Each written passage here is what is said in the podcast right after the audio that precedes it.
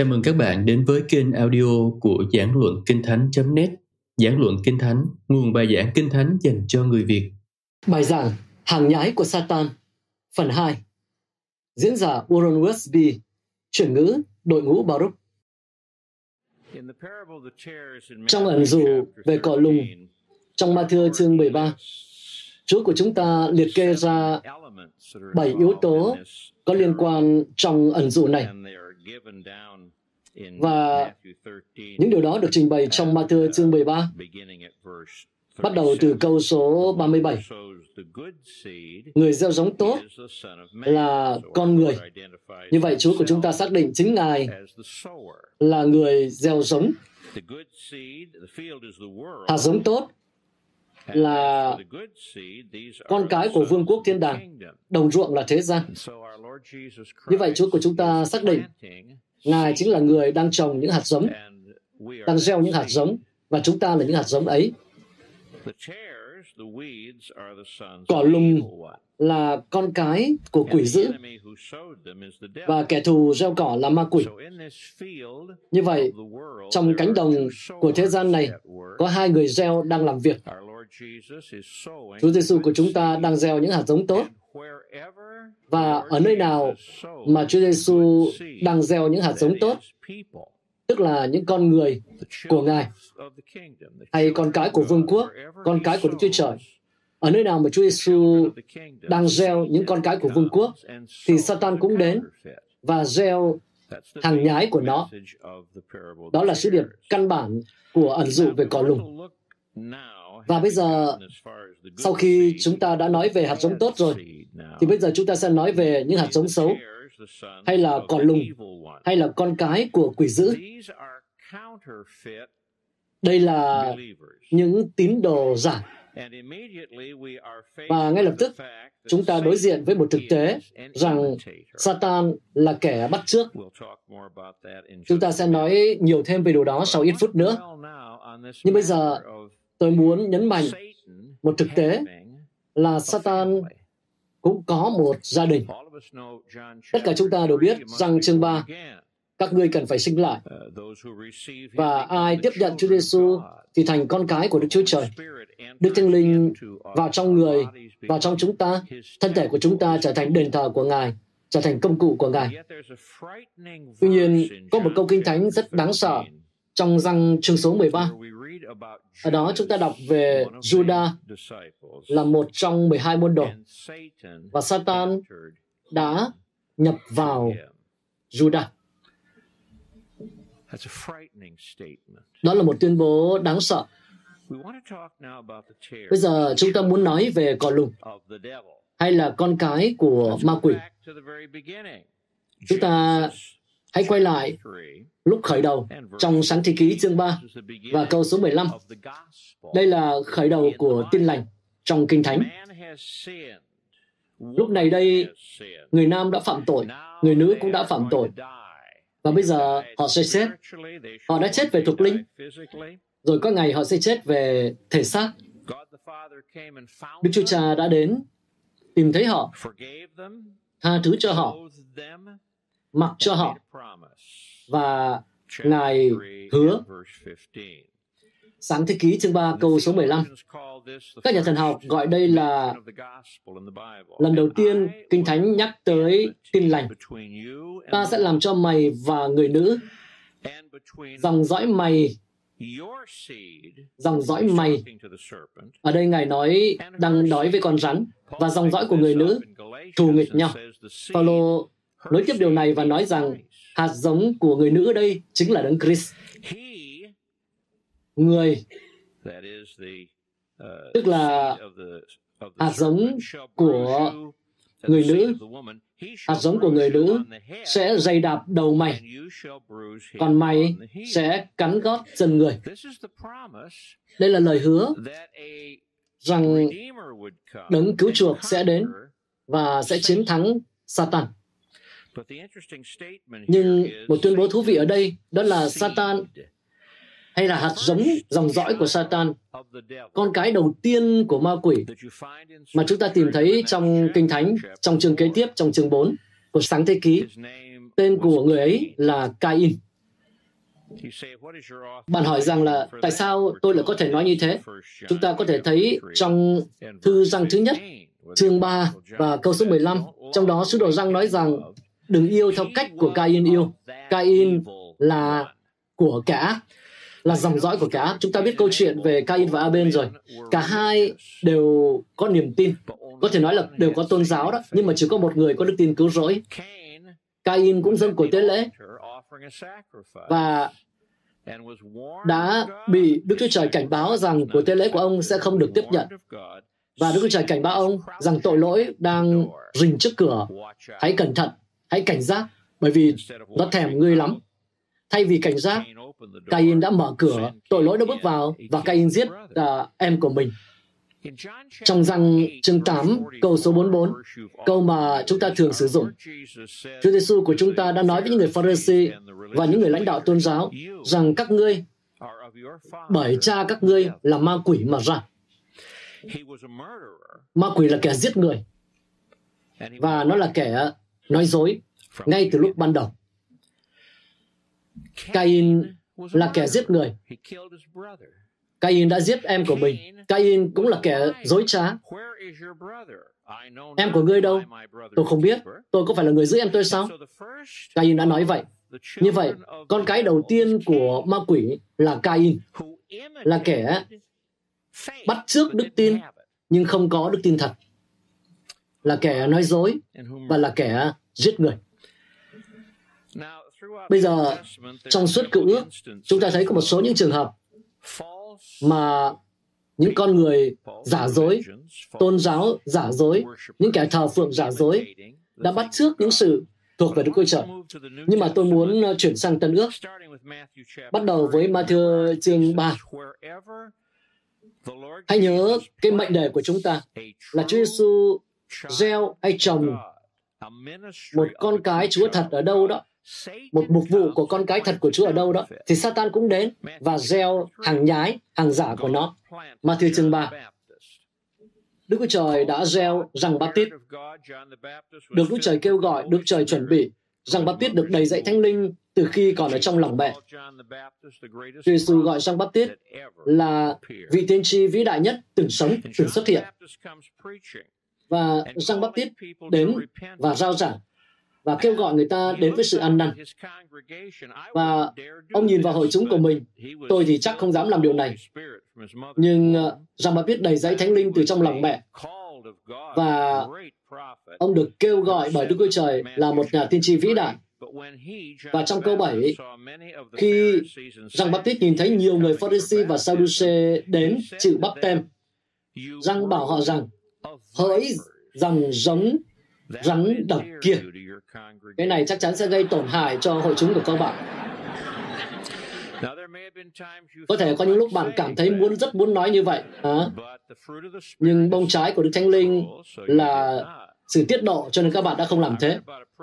Tôi đã được nghe một câu chuyện về đứa con trai của một người giảng đạo, là người mà không biết những cái từ uh, chửi tục, nói tục chửi bậy ở ngoài đời.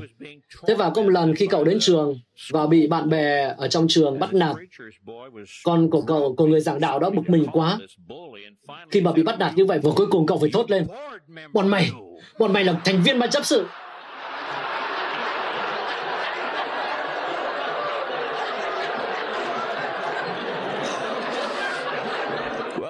Tôi không biết là đứa bé đấy đã học uh, từ ai câu này. Nhưng mà Giăng Baptist, Giăng Baptist biết rằng trong đám đông rất lớn này, đám đông đã đến đây, đã có những kẻ là con cái của ma quỷ. Tôi nghe người ta nói rằng nếu như bạn không phải là con cái của Đức Chúa Trời thì bạn là con cái của ma quỷ. Tôi không tìm thấy điều đó trong Kinh Thánh. Tôi không tìm thấy bất kỳ chỗ nào trong bốn sách phúc âm khi Chúa Giêsu nhìn vào một gái điếm và nói rằng ngươi là con cái của ma quỷ.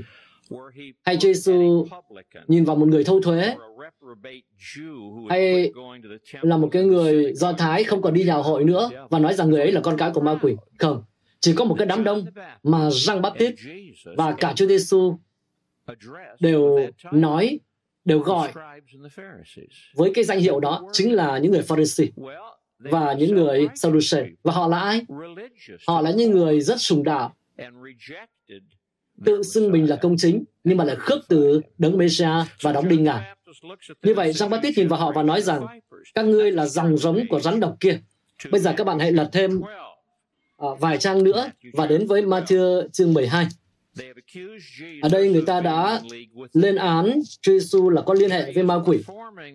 Khi Chúa Giêsu vừa làm những phép lạ lớn lao bởi lòng thương xót của Ngài. Còn Satan là kẻ hủy diệt, nó không phải là kẻ chữa lành. Nhưng mà người ta nói rằng Chúa Giêsu là nhờ quyền năng của Beelzebul là chúa quỷ và Chúa Giêsu nói rằng các ngươi phải cẩn thận. Và trong Matthew chương 12, câu 33, Chúa Giêsu nói như thế này, nếu cây là lành, thì quả cũng lành. Nếu là cây độc, thì quả cũng độc. Vì xem quả thì biết cây. Hỡi dòng dõi, rắn độc kia. Các người vốn là xấu, làm sao nói được điều tốt? Như vậy, Chúa của chúng ta cũng dùng những ngôn ngữ như là Giăng Baptist đã nói và nói điều, điều đó với những cái người lãnh đạo tôn giáo. Tôi chắc chắn là Giăng Baptist đã nói điều này. Và khi Giăng Baptist nói điều đó thì người ta rất sốc. Bởi vì đối với dân chúng vào thời đó, nếu như ai đó có thể được lên thiên đàng thì phải là những người Pharisee. Họ đã nộp phần 10, họ đã cầu nguyện rất siêng năng, họ trích dẫn kinh thánh lầu lầu, họ bảo vệ kinh luật, những người Sadduce không có cùng đức tin giống như những người Pharisee, bởi vì họ không tin vào thế giới tâm linh. Nhưng Jean Baptiste cũng cho họ biết rằng họ cũng thuộc cùng một cái dòng giống như vậy. Các ngươi là dòng giống của rắn độc. Như vậy, trong chương 23, bạn thấy trong chương 23, đó là khi Chúa của chúng ta thực sự nói thẳng thắn với những người Pharisee, khốn cho các ngươi những người thông giáo và những người Pharisee là những kẻ giả hình. Tôi có một sự hoài nghi. Tôi không thể chứng minh nhưng mà tôi nghĩ rằng khi Chúa của chúng ta giảng bài giảng kinh khủng này, kinh khủng không phải bởi vì Ngài đã giảng, nhưng mà bởi vì cái sự khủng khiếp trong đời sống của những người ở đây, của những người Pharisee và những thầy thông giáo ở đây, cho hẳn có sự quặn thắt trong lòng của Chúa. Có sự quặn thắt trong lòng của Chúa khi Ngài giảng điều này. Tôi nghe người ta nói rằng đã đến lúc để cơ đốc nhân phải biết quặn thắt. Nhưng Kinh Thánh của tôi cho biết rằng cơn giận của loài người không làm nên sự công chính của Đức Chúa Trời. Nhưng nếu như nói về sự quặn thắt, thì tôi đồng ý với bạn. Bạn nói sự khác biệt là gì? Quặn thắt đó là cơn giận, nhưng mà cộng với tình yêu thương. Bạn muốn biết quặn thắt là gì? Hãy nhìn vào Chúa Giêsu. Hãy nhìn vào Jeremy là người đã khóc than và khóc than. Bạn nói rằng, Chúa ơi, xin hãy giúp con khóc than nhiều hơn. Như vậy có sự quặn thắt ở trong lòng của Chúa trong Matthew chương 23. Chúa Giêsu đang nói sự thật về những thầy thông giáo và những người Pharisee. Hãy để ý câu số 15. Khốn cho các ngươi, các thầy thông giáo và người Pharisee là những kẻ đạo đức giả, vì các ngươi đi khắp biển cả và đất liền để đem được một người vào đạo. Nhưng khi người ấy nhập đạo rồi, các ngươi làm cho người ấy trở nên con của hỏa ngục gấp đôi các ngươi. Ngài gọi họ là gì? Con của ma quỷ, con của hỏa ngục.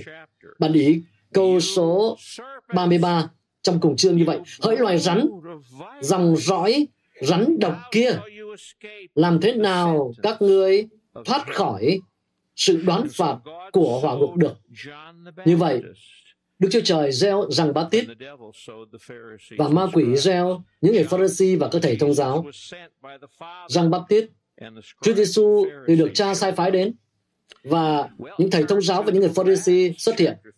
Và chúng ta có thể mở trong sách công vụ, chương số 13, công vụ chương số 13. Sứ đồ Phaolô cùng với Barnabas đang đi trong chuyến đi truyền giáo đầu tiên và họ đã đến Chipre. Và Phaolô đang cố gắng để chinh phục một người đến với Chúa Giêsu.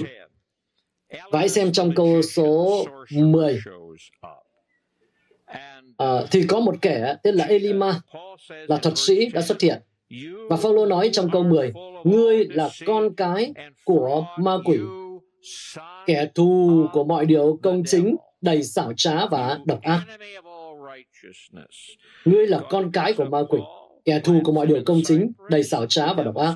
Như vậy, Đức Chúa Trời gieo Paulo ở tại Chipre và Satan đã gieo một kẻ thuật sĩ ở đây để chống lại công việc của Đức Chúa Trời. Sứ đồ Phaolô đưa ra một tuyên bố rất thú vị trong Corinto nhì chương số 11. Chúng ta sẽ xem chương này một vài lần trong tối nay. Corinto nhì chương số 11 và trong câu số 26 ở đây Phaolô đã liệt kê một số những trải nghiệm mà ông đã phải trải qua trong tư cách một uh, vị sứ đồ.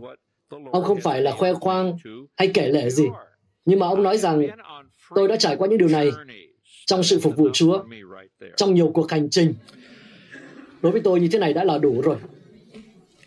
Thế nhưng mà Phaolô còn nói thêm, gặp nguy hiểm trên sông biển, nguy với trộm cướp, nguy với dân mình, nguy với dân ngoài, nguy trong thành phố, nguy ngoài hoang mạc, nguy trên biển cả, nguy với những kẻ giả danh anh em. Paulo đi đâu? Thì con cái của ma quỷ cũng xuất hiện ở nơi đó để chống lại công việc của Đức Chúa Trời. Tôi nghĩ một điều quan trọng mà chúng ta cần ghi nhớ đó là Satan là kẻ bắt trước, là kẻ làm hàng giả, làm hàng nhái. Và vì vậy cho nên chúng ta cần phải biết phân biệt. Cách đây ít phút tôi có nói rằng, có những người nói rằng à, ai không là con cái của Đức Trời thì là con cái của ma quỷ. Nhưng mà tôi thấy điều đó không đúng kinh thánh vì hai lý do. Lý do thứ nhất, đó là không có chỗ nào chúng ta thấy một vị tiên tri hay một nhà giảng đạo hay Chúa Giêsu hay Giăng Baptist mà gọi tất cả mọi người là những người phạm tội bình thường đều là con cái của ma quỷ cả. Không. Theo Ephesos chương 2 thì tôi được sinh ra theo bản chất là con cái của sự thịnh nộ. Bởi vì tôi đã thừa kế từ tổ phụ của tôi là Adam, cái bản chất xà ngã. Và cái bản chất ấy là bị định tội. Cho nên tôi được sinh ra theo bản chất là con cái của sự thịnh nộ. Nhưng Phaolô nói trong Ephesos chương 2 rằng bởi sự lựa chọn mà chúng ta có thể trở thành con cái của sự không vâng phục. Con cái của thạnh nộ, rồi con cái của sự không vâng phục. Nhưng mà bởi đức tin vào Chúa Giêsu có thể trở thành con cái của Đức Chúa Trời. Nhưng giả sử bạn không làm điều đó, giả sử bạn không tiếp nhận mà khước từ Chúa Giêsu, thì bạn sẽ tiếp nhận một cái điều gì đó thay thế và điều gì sẽ xảy ra lúc bây giờ? Và tôi tin rằng khi Chúa Giêsu gọi những người này là con cái của ma quỷ, là Ngài đang đưa ra một tuyên bố về những sự giả dối, rằng họ hành động và họ nói như thể là họ có đức tin thật, nhưng mà họ là những người giả dối. Bạn biết uh, trong phần học Kinh Thánh này, rằng trong Tân ước, chúng ta được cảnh báo hết lần này đến lần khác rằng phải tỉnh thức, phải cảnh giác trước những sự giả dối. Vấn đề lớn nhất mà hội thánh đang đối diện ngày nay không phải là sự chế nhạo, sự khước từ, sự khinh bỉ của xã hội. Thời bây giờ thì nó cũng chỉ giống như thời của Phaolô, đôi khi thời của Phaolô còn tệ hơn nữa. Cho nên vấn đề lớn nhất mà chúng ta đối diện không phải ở bên ngoài, mà là ở bên trong. Ở bên trong hội thông công của chúng ta, Phaolô khi tập hợp các vị trưởng lão ở thành Ephesos lại cùng với nhau trong công vụ chương 20 và ông giảng bài giảng từ biệt. Tôi đã ba lần giảng bài giảng từ biệt trong đời của mình và tôi nghĩ lần đầu tiên mà tôi được tán thành 100% ở trong hội thánh có lẽ là khi mà tôi uh, từ chức, khi mà tôi về hưu. Paulo đã tập hợp các trưởng lão lại với nhau và bài giảng của ông được ghi lại trong công vụ chương 20. Và khi ông ôn lại sự phục vụ Chúa một cách trung tín của ông và ông cũng khích lệ họ và cảnh báo họ về tương lai. Và trong công vụ chương 20 câu số 29, ông có đưa ra cảnh báo như thế này. Điều này có lẽ sẽ rất là khích lệ cho tất cả những thành viên trong ban điều hành thỉnh thoảng đọc điều này. Tôi biết rằng sau khi tôi ra đi, sẽ có muông sói dữ tợn đột nhập vào trong anh em. Chẳng tiếc bầy chiên đâu. Hội thánh được so sánh với bầy chiên, Chiên là một loài rất yếu đuối, không có khả năng tự vệ. Và đây có lời cảnh báo. Chúa Giêsu cũng cảnh báo rằng hãy cẩn thận với muông sói mà đội lốt chiên, tức là những kẻ giả dối. Như vậy còn chưa đủ tệ. Câu 30 còn nói nữa là ngày ngay từ giữa anh em, ngay từ trong hội thánh cũng sẽ dấy lên những người giảng những điều sai lạc để lôi cuốn các môn đồ theo họ. Tôi muốn các bạn biết rằng tôi không phải là một người môn đệ của một con người nào và tôi không muốn ai là người môn đệ của tôi. Có người đến với tôi và nói rằng, ôi anh, oh, Wisby ơi, tôi là người hâm mộ của anh đấy. Và tôi nói xin lỗi nhé, tôi không có câu lạc bộ fan ở đây. Có một số người có câu lạc bộ, những người hâm mộ, nhưng tôi không phải là như vậy. Tôi không muốn bạn theo tôi. Người ta hay viết và nói rằng tôi đã đọc sách của ông rồi, và cái điều này tôi không đồng ý. Và tôi cũng nói rằng là tôi cũng không viết sách để tôi thuyết phục người ta theo tôi.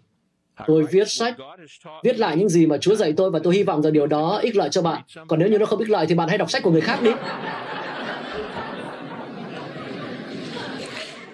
Chúng tôi có lần sửa đổi một chút trong cái phần bìa của một cuốn chú giải kinh thánh của một vị mục sư đã về với Chúa. Và có một người phụ nữ viết thư và nói rằng tôi cảm thấy rất dằn vặt khi thấy có những sự thay đổi như vậy, mặc dù tôi chúng tôi thay đổi chỉ một chút thôi. Cô ấy viết tiếp là tôi đã nghe bài giảng của vị mục sư này 25 năm. và tôi nói rằng là tôi rất là mừng là cô đã nghe bài giảng của mục sư ấy 25 năm. Nhưng mà có vẻ như chẳng ích lợi gì cho cô cả.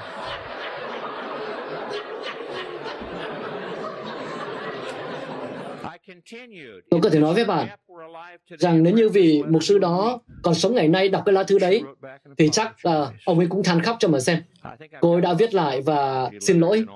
Trong suốt những năm mục vụ của tôi trên uh, truyền thanh, tôi đã nhận được bốn lá thư xin lỗi như vậy.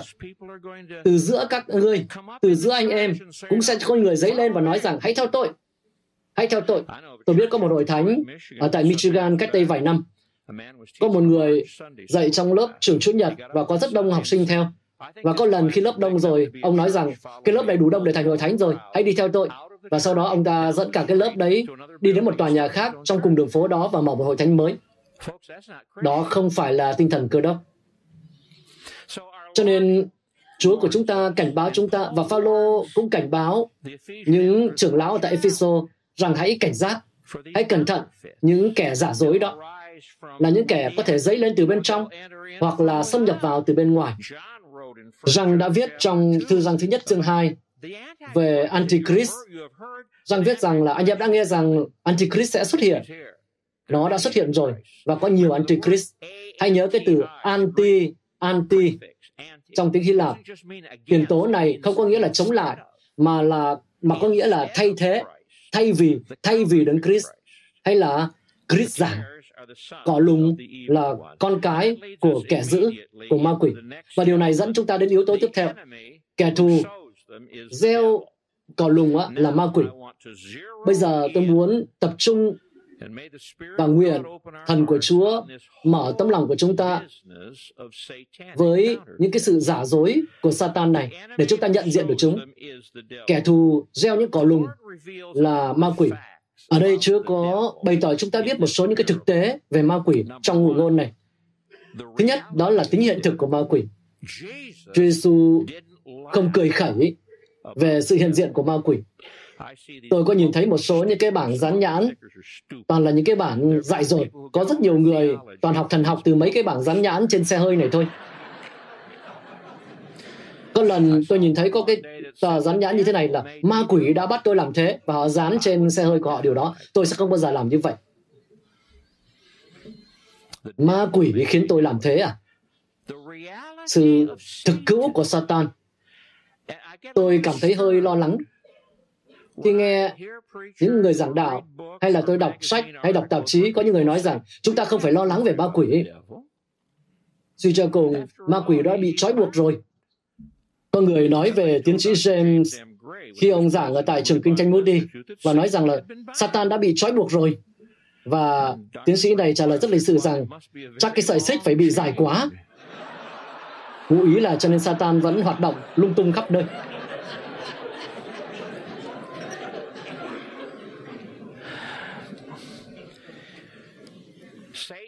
Satan là kẻ đang sống và đang hoạt động.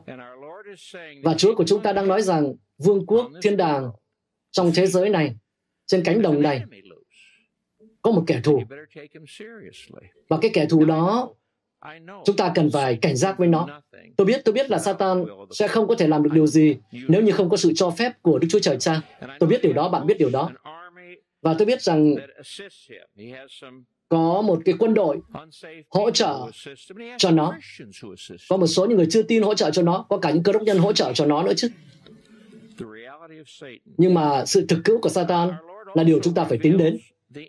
Chúa của chúng ta cũng bày tỏ cho biết cái sự thù nghịch của Satan. Nó là kẻ thù. Nó có thể giả bộ làm bạn. Nó có thể ngụy trang như thiên sứ của sự sáng, nhưng nó là kẻ thù. Và cái sự tinh vi của Satan, Satan nó làm gì khi nó bước vào cánh đồng? Nó thấy lúa đã được gieo tại đó. Nó không thể nhổ lúa được. Thế là nó gieo hàng giả vào đó, nó gieo cỏ lùng vào đó. Và cả hai cùng mọc lên. Và trên thực tế, cái sự giả dối của nó cho chúng ta thấy rằng ma quỷ nó không phải là kẻ sáng tạo nó là kẻ bắt chước. Người ta hay tìm những thứ gọi là đúng bản gốc. Nhưng thực ra không có nhiều bài giảng là bản gốc. tôi nghĩ vậy. Tôi không ngụ ý rằng như vậy là họ đã đạo văn Mặc dù tôi biết rằng có một số những người hay đạo văn. Tôi có biết có một lần được nghe về một người giảng đạo. Giảng toàn uh, dựa trên những bài giảng ở trong cuốn sách mà ông ta đã mua. Và không hề biết rằng là trong hội thánh cũng có một người có cuốn sách giống hệt như thế. Và có lần khi sau buổi giảng Chủ nhật, ông ra khỏi hội thánh thì người kia nói rằng là mục sư giảng hay quá. Vâng cảm ơn. Bài lần sau nữa cũng hay nữa mục sư ạ.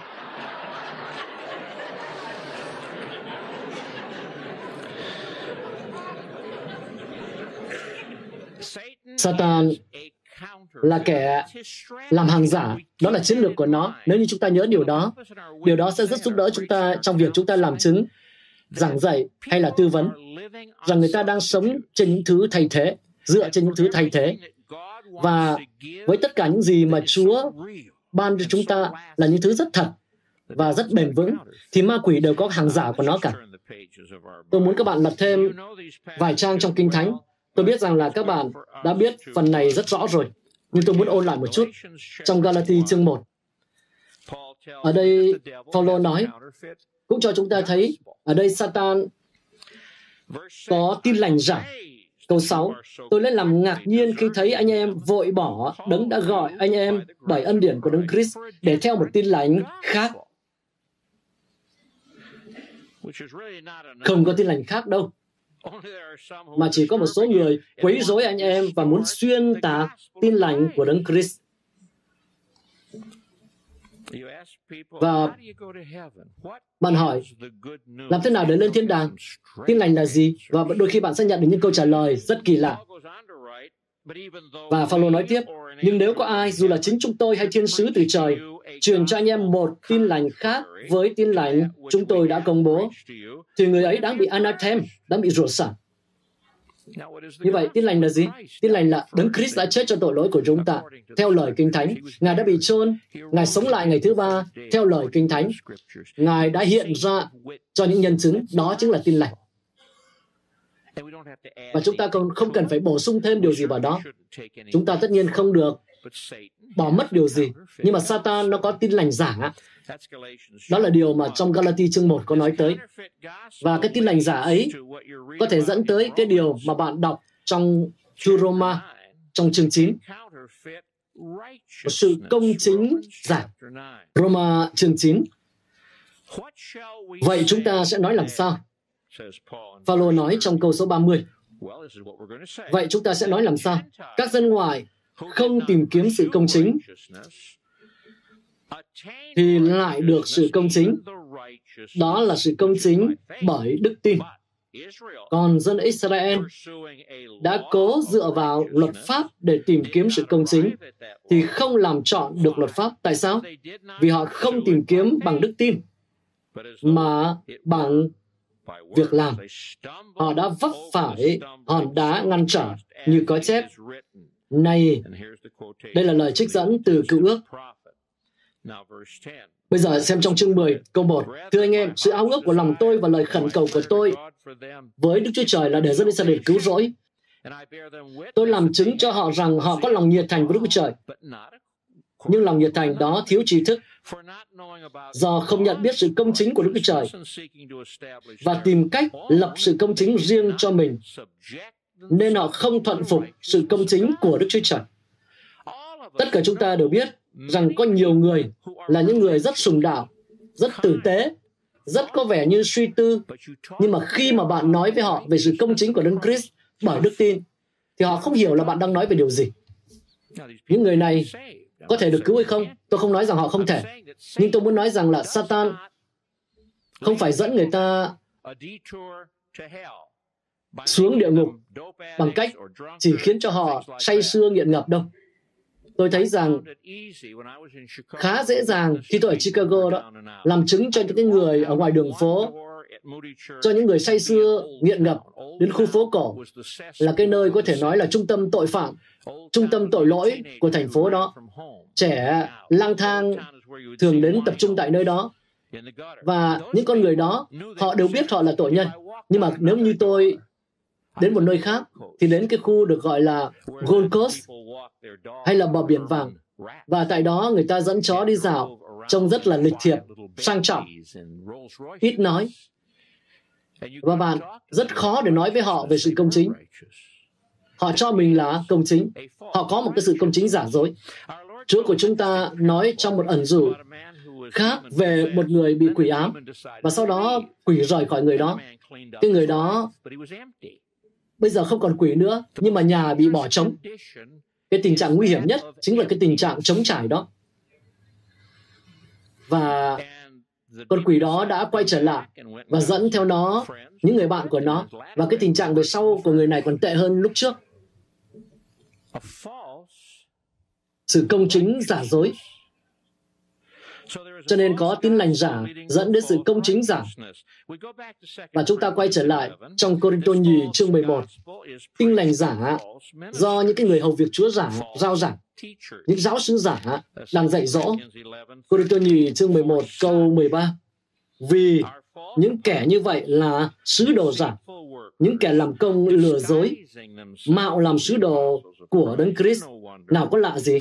Ngay cả Satan cũng mạo làm thiên sứ sáng láng.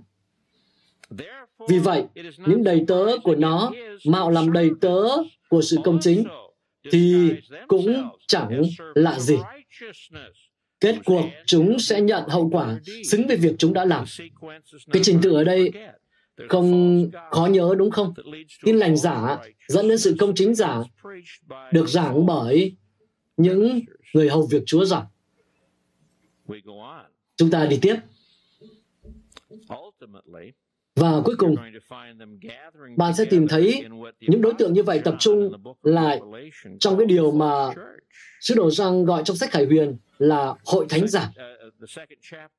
Trong chương 2 của sách Khải Huyền, Giăng nói với hội thánh tại Simicner trong câu 9, ta biết sự hoạn nạn và nghèo khó của con, nhưng thật ra con giàu có. Tôi rất là thích cái câu này ở đây. Nếu như bạn thăm các hội thánh tại Tiểu Á vào thời đó, bạn sẽ kết luận rằng hội thánh ở Laodice là hội thánh giàu có nhất và hội thánh ở Simagner là nghèo nhất. Hội thánh Simagner mà mời bạn đến để giảng có lẽ bạn sẽ không đến. Còn hội thánh Laodice mời thì chắc là bạn sẽ tiếp nhận lời mời. Thế nhưng mà ở Laodice Chúa lại nói rằng ngươi nghèo đói, ngươi có tất cả mọi thứ đấy, nhưng mà ngươi thật sự rất nghèo. Nhưng mà Ngài nói với hội thánh ở Sibirder rằng ngươi giàu có. Ta biết những hoạn nạn và nghèo khó của con và những cái kẻ, những lời phỉ báng của những kẻ tự xưng là người Do Thái, tức là dân của Chúa. Mà thật sự không phải. Nhưng chúng thuộc về nhà hội của Satan. Từ nhà hội có nghĩa là tập hợp lại, tập trung lại với nhau. Và đây được gọi là nhà hội của Satan. Điều này được nhắc lại trong chương 3 của sách Khải Huyền trong câu số 9. Này, ta ban cho con một số người thuộc về nhà hội của Satan. Như vậy Satan có tin lành giả dẫn tới sự công chính giả được công bố bởi những người hầu việc Chúa giả. Và những người này tập hợp lại cùng với nhau và tạo thành một cái hội chúng giả.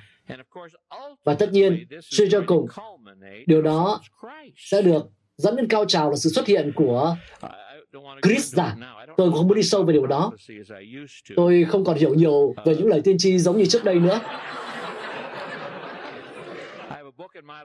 Trong thư viện của tôi có sách của những người bạn của tôi đã lên thiên đàng rồi, đã chứng minh rằng chúng ta sẽ không bao giờ lên được mặt trăng. Người đó không nên uh, viết cái cuốn sách đó. Tôi có cuốn sách khác nữa trong thư viện của tôi, cũng được viết bởi một nhà giảng đạo rất nổi tiếng, một nhà giáo sĩ rất nổi tiếng. Người này cũng lên thiên đàng rồi, nhưng mà muốn chứng minh rằng Mussolini là Antichrist. Tôi không còn biết nhiều về những lời tiên tri, không dám chắc nhiều giống như trước đây, nhưng mà tôi biết chắc chắn rằng là mọi điều sẽ được ứng nghiệm. Tôi vô cùng kinh ngạc trước những điều gì đang diễn ra tại châu Âu ngày nay. Nếu như cách đây 25 năm bạn nói với tôi rằng các quốc gia ở tại châu Âu, ở đa số châu Âu, có một cái sự cởi mở với nhau như bây giờ đó, thì tôi không thể tin nổi. Các bức tường đã bị sụp đổ và người Pháp có thể đến với nước Đức và nghiên cứu những gì họ muốn nghiên cứu. Người Đức có thể sang Pháp và không có ai tranh luận về điều này. Một điều rất là kỳ diệu là mọi thứ có vẻ như đang định hình đang chuẩn bị cho sự ứng nghiệm của những lời tiên tri. Và điều tiếp theo sẽ đến, đó là sẽ có một cái kẻ xuất hiện, Antichrist, là kẻ sẽ giải quyết những vấn đề của thế giới. Và hãy nhớ rằng anti vừa có nghĩa là thay vì lẫn chống lại, tức là một Christ giả thay cho đấng Christ thật. Vâng, và còn hai điều nữa được nói tới trong ẩn dụ này, đó là mùa gặt và các thiên sứ. Tôi không muốn dành nhiều thời gian để nói về điều này, không phải bởi vì chúng không quan trọng. Đây là điều mà bạn, bạn có thể suy nghĩ. Tuy nhiên, đừng xét tất cả mọi chi tiết từ một ẩn dụ để đưa ra thần học hay là sự dạy dỗ về thời kỳ cuối cùng. Tại vì ẩn dụ này có một sứ điệp chung đang công báo. Và sứ điệp ở đây đó là ở nơi nào mà Đức Trời gieo hạt giống tốt của Ngài hay là dân của Ngài đó để mang lại hạt giống thì ma quỷ đến để gieo hàng giả, hàng nhái của nó. Và ma quỷ muốn xâm nhập vào trong hội thánh và khiến người ta trở nên giả dối. Satan là thiên sứ giả mạo làm thiên sứ của sáng láng. Và nếu như chúng ta không cẩn thận thì người ta có thể có những cái kinh nghiệm giả dối. Vì vậy cho nên điều vô cùng quan trọng là chúng ta chú ý sự hướng dẫn của Thánh Linh. Chúng ta được đầy dẫy bởi lời của Chúa để chúng ta có khả năng phân biệt. Một trong những người giáo sư mà tôi rất ngưỡng mộ ở tại trường Kinh Thánh Moody là tiến sĩ Henry Ironside. Ông là một giáo sư kinh thánh rất tuyệt vời. Một số người lớn tuổi ở đây có thể nhớ ông, một con người vĩ đại của Đức Chúa Trời. Và thời đầu, ông thường đi và phục vụ cho những cái người Mỹ bản địa ở Arizona, Mexico và California. Và ông có kể câu chuyện, có lần nọ, khi ông đi ra ngoài đường phố ở tại Los Angeles, cùng với những cơ đốc nhân người Mỹ bản địa, là những người mà được cứu chưa lâu. Và California ở khía cạnh nào đó là một khu vực mà có rất nhiều hàng giả. Giống như có người nói với tôi rằng nếu như có một cái tờ giấy rơi uh, khỏi cửa sổ của văn phòng vào lúc 9 giờ sáng thì đến trưa có lẽ cũng có hàng trăm người theo nó, theo cái tờ giấy ấy. Ngụ ý là ở đó ở đó người ta rất dễ để theo những tôn giáo giả. Tôi không hiểu tại sao. Có lần tôi đến cùng với Chuck Swindon và ông có nói đùa rằng là tôi muốn anh em bây giờ mở kinh thánh trong sách California thứ nhất. Chắc là ý ông nói rằng Corinto thứ nhất ấy. ấy thế mà nhiều người cũng không biết. Và khi họ đang đi ngoài đường phố và có một người giảng đạo đang đứng ở trên đường phố cầm kinh thánh và giảng. Rất là nhiệt huyết. Và cái người ờ, Mỹ bản địa đứng đó và nghe.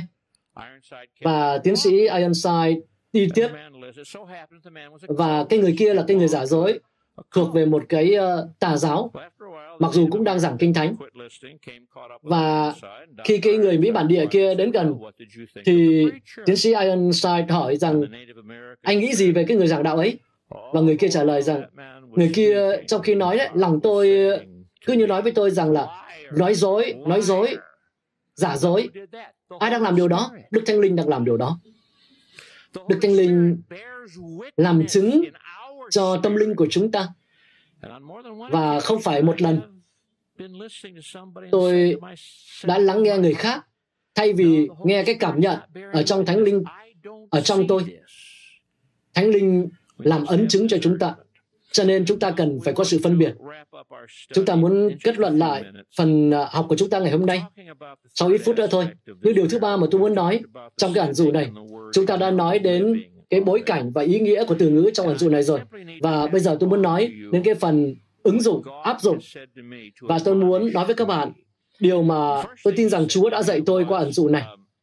Điều đầu tiên, đó là tôi cần phải cảnh giác.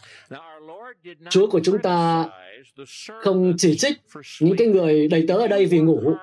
Nếu như bạn làm việc ở cánh đồng một cách chăm chỉ và cực nhọc, bạn cũng cần phải nghỉ ngơi.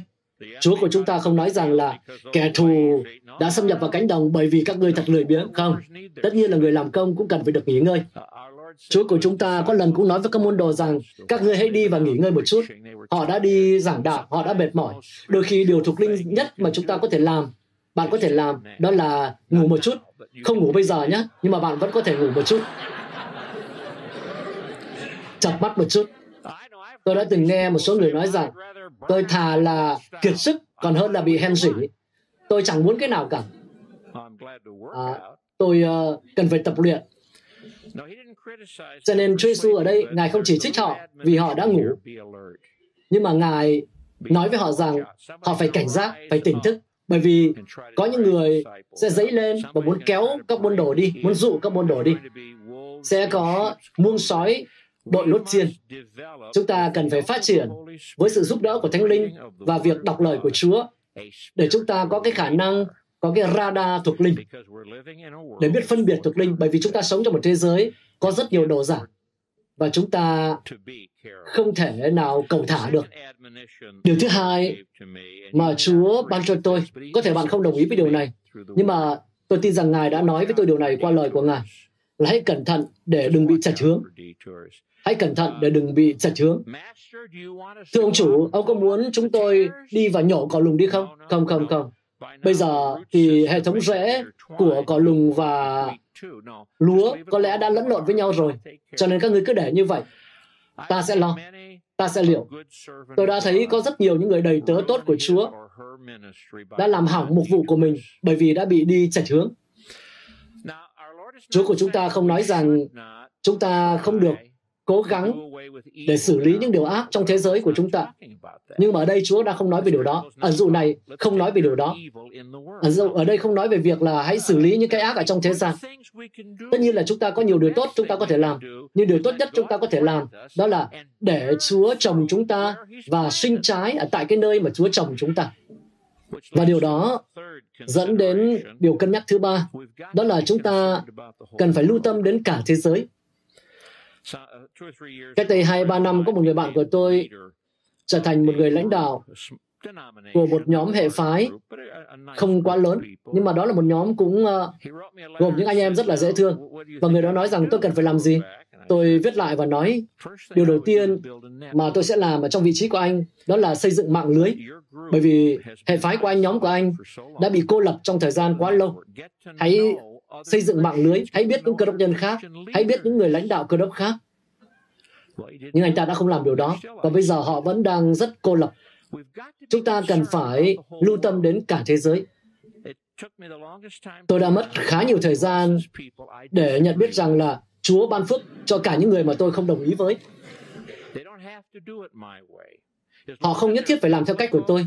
Nhưng chừng nào họ vẫn trong động cơ họ muốn làm theo kinh thánh và không muốn làm một số những điều rổ dại đi ngược với kinh thánh.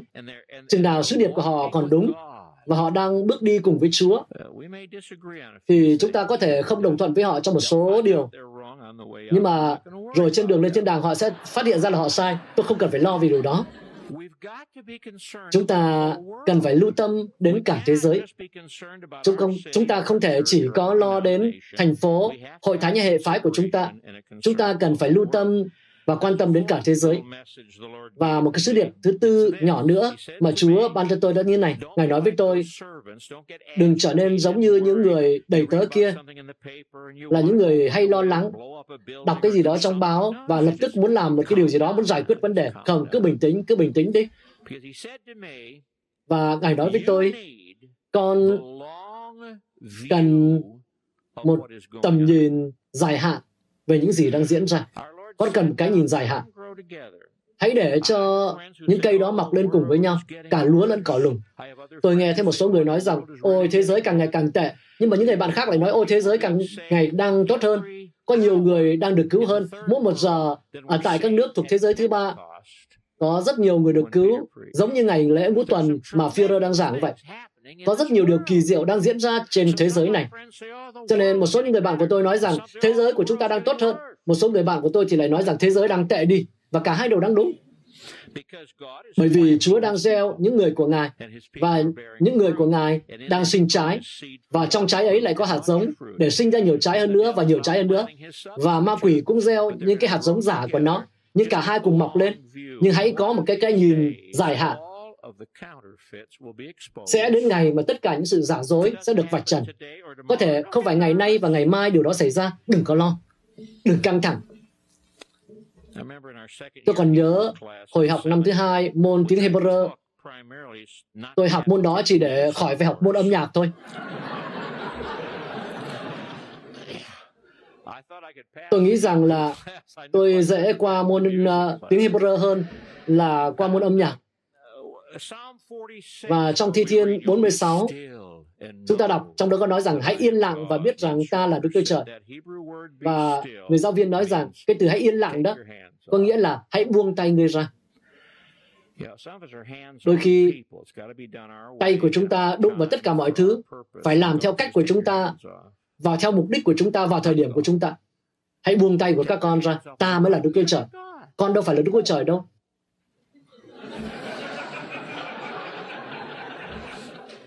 Người ta có thể đối xử với tôi như là kiểu tôi là Chúa vậy. Không phải đâu. Bạn cũng không phải như vậy đâu. Khi bạn chết, thì ba ngôi không có bị thiếu ngôi nào đâu. Bạn không phải là Chúa mà.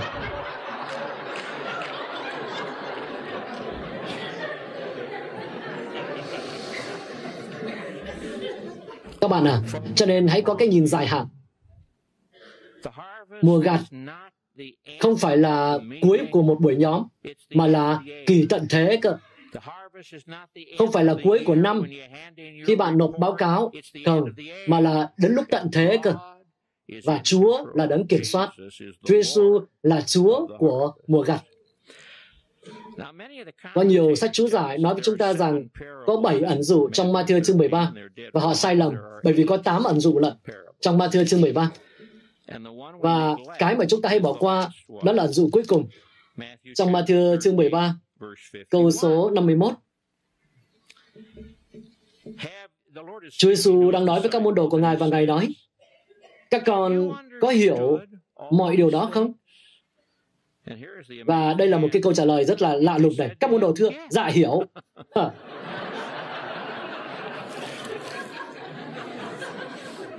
Thế à? Dạ hiểu ạ. Còn muốn biết gì nữa không?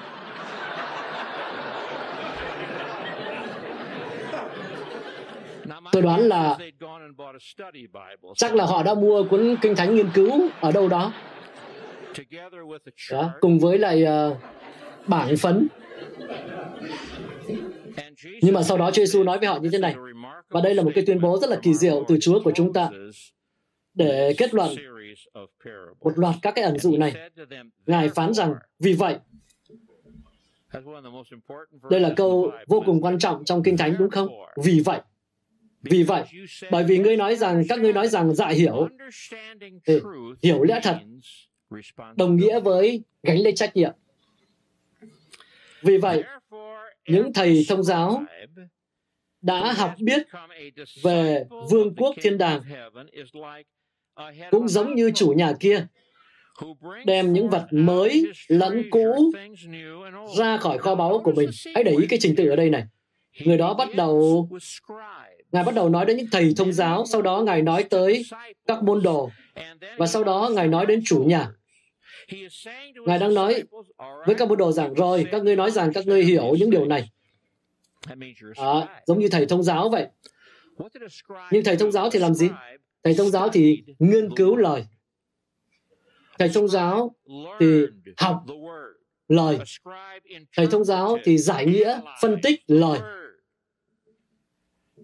Và đó là điều rất nhiều người chỉ dừng ở tại chỗ đó thôi. Nhưng bạn có biết rằng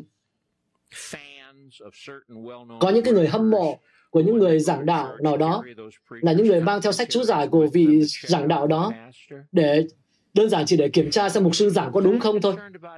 Họ không quan tâm đến việc nghe từ Chúa, chỉ muốn biết là mục sư có đang giảng đúng hay không. Thế thôi. Thế thì quá tệ các bạn ạ. Thế thì thật là quá tệ. Vậy nên các ngươi là thầy thông giáo à? Bây giờ các ngươi đã hiểu lời rồi. Nhưng bây giờ ta khích lệ các ngươi trở thành môn đồ. Và môn đồ thì không phải chỉ là người nghiên cứu lời, mà là người sống theo lời. Cái điều gần nhất mà chúng ta có ở trong bản tiếng Anh của cái từ môn đồ là cái từ tập sự, là cái người tập sự, tức là cái người đã học từ ông thầy của mình bằng cách quan sát, bằng cách lắng nghe và bằng cách làm theo, cầm tay chỉ việc. Rất nhiều người trong chúng ta rất muốn là thầy thông giáo. Tôi cũng rất thích được ở trong thư viện, bao quanh là những cuốn sách và nghiên cứu kinh thánh của mình, rồi lấy bút đỏ ra, lấy bút đen ra. Ồ, nhớ gặp cái người bị mù màu thì sao gặp rắc rối to à? Và tôi cố gắng ghi chú, tôi đưa ra những danh sách rồi danh sách của những danh sách. Tôi không muốn là không có danh sách khi nghiên cứu kinh thánh của mình. Và khi làm tất cả những điều đó, nhưng mà Chúa của tôi đang nói với tôi rằng, thôi đừng làm thế nữa. Như thế chưa đủ, và thầy thông giáo chưa đủ. Chỉ đếm là có bao nhiêu lá thư trong này chưa đủ. Ta muốn con trở thành môn đồ hay là người thực hành điều đó. Ồ, oh, Vâng được. Được rồi, con sẽ thực hành. Không. Còn hơn nữa này. Sau khi con đã nghiên cứu rồi, đã thực hành rồi, và điều đó đã trở thành một phần của con rồi, thì ta muốn con trở thành một người chủ nhà. Thầy thông giáo nghiên cứu lời, một người môn đồ thì thực hành lời, còn người chủ nhà thì chia sẻ lời. Cho nên bạn muốn trở thành chủ nhà, các môn đồ muốn trở thành chủ nhà, rồi chúng con đã hiểu bảy cái ẩn dụ về nước thiên đàng rồi. À, tốt lắm. Lời của Chúa giống như của báu vậy. Các bạn có bao giờ nghĩ về điều đó không? Chúa sai con của Ngài đến để cho chúng ta những cái của báu kỳ diệu. Giống như tác giả Thi Thiên con nói rằng con vui thích về lời Ngài giống như tìm thấy của báu kín nhiệm. Cho nên khi chúng ta rời hội nghị này, thì chỉ nói rằng tôi đã là thầy thông giáo, tôi đã ghi chép, tôi đã đánh dấu trong Kinh Thánh. Tốt. Nhưng mà Kinh Thánh có đang ghi dấu trên con không? Ta muốn con trở thành môn đồ, một người thực hành những gì con đã học. Nhưng như thế cũng chưa hết. Nếu như con chỉ giữ cái điều đó cho bản thân, thì điều đó chưa tốt. Ta muốn con trở thành người chủ nhà, là người biết chia sẻ. Bạn có để ý thấy Chúa Giêsu nói rằng chia sẻ cả những cũ và cả những vật cũ và vật mới. Hẳn Ngài biết về hội thánh của chúng ta ngày nay. Chúng tôi biết có những cái người trong nhóm của chúng tôi luôn luôn tìm những cái điều, điều gì đó mới. Họ không muốn có những cây cũ. Đồng thời chúng tôi lại có một cái nhóm mà lại chỉ muốn có những cây cũ thôi. Không sẵn sàng nhận cái gì đó mới. Cũng thật là quá tệ đúng không? Bạn có biết cái mới ra từ đâu không? Ra từ cái cũ. Vâng. Người ta nói rằng, ồ chúng tôi có âm nhạc mới. ừ, cả thế kỷ này đã có cái âm nhạc đó rồi ờ chúng ta có cái cách tiệm cận mới này. Ờ, trước đây đã từng làm rồi. Ờ, có lần có người, mục sư, một thanh niên gọi cho tôi và nói rằng là chúng tôi có cách tuyệt vời để chinh phục những người giới trẻ. Tôi nói hãy kể đi. Ờ, tuyệt vời. Cách đây 50 năm chúng tôi đã làm cái đó rồi đấy. Bạn thấy đó, khi bạn là thầy thông giáo, bạn biết lời của Chúa, Khi bạn là môn đồ, bạn sống theo lời của Chúa. Và khi bạn là chủ nhà, bạn phân phối lời của Chúa. Và bạn nói rằng, ô đây họ cần cái điều cũ. Một số người này đã quên mất cái điều cũ rồi. À, nhóm này cần cái điều gì đó mới. Và bạn lấy cả điều mới là cái mà ra từ cây cũ. Và đó là cách sống thật tuyệt vời. Vì vậy cho nên trách nhiệm của chúng ta là để Chúa Giêsu dạy chúng ta lời của Ngài, giúp chúng ta sống theo lời của Ngài và chia sẻ lời ấy. Bởi vì Đức Chúa Trời gieo trồng bạn ở đâu, thì hãy biết rằng, chắc chắn rằng ma quỷ cũng đến đó để gieo trồng hàng giả của nó. Trời chúng con cảm ơn Ngài. Vì mặc dù chúng con có thể thất bại trong một vài trận chiến, nhưng mà chúng con sẽ chiến thắng trong cả cuộc chiến. Cảm ơn Ngài. Và chúng con quay trở lại với chiến trường. Hãy giúp chúng con trở thành những thầy thông giáo tốt để biết học lẽ thật của Ngài. Nhưng hãy giúp chúng con trở thành những người môn đồ tốt, là những người sống theo lẽ thật của Ngài.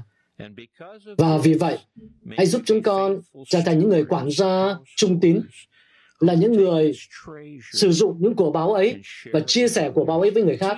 Hãy dạy chúng con những điều mới. Hãy giúp chúng con tăng trưởng. Hãy giúp cho chúng con đừng bị lạc hậu. Hãy giúp chúng con không trở thành những người Pharisee chỉ bị mắc kẹt trong những cái cũ. Xin hãy giúp cho chúng con những cái lẽ thật sống sinh ra những cái tư tưởng mới, động lực mới và mục vụ mới. Và đừng để cho chúng con bỏ đi những điều xưa cũ bởi vì chúng con cần cả hai, cả cũ và mới. Chúng con cầu nguyện nhân danh Chúa Giêsu. Amen. Các bạn vừa nghe xong bài giảng được phát trên kênh audio của giảng luận Kinh Thánh. Kênh nhằm cung cấp cho các tín hữu và tôi tớ Chúa người Việt những bài giảng chọn lọc của các diễn giả kinh điển trong những thời đại khác nhau. Để biết thêm thông tin về chúng tôi, xin vui lòng truy cập trang web giảng luận kinh thánh.net Xin chào và hẹn gặp lại các bạn trong những bài giảng tiếp theo.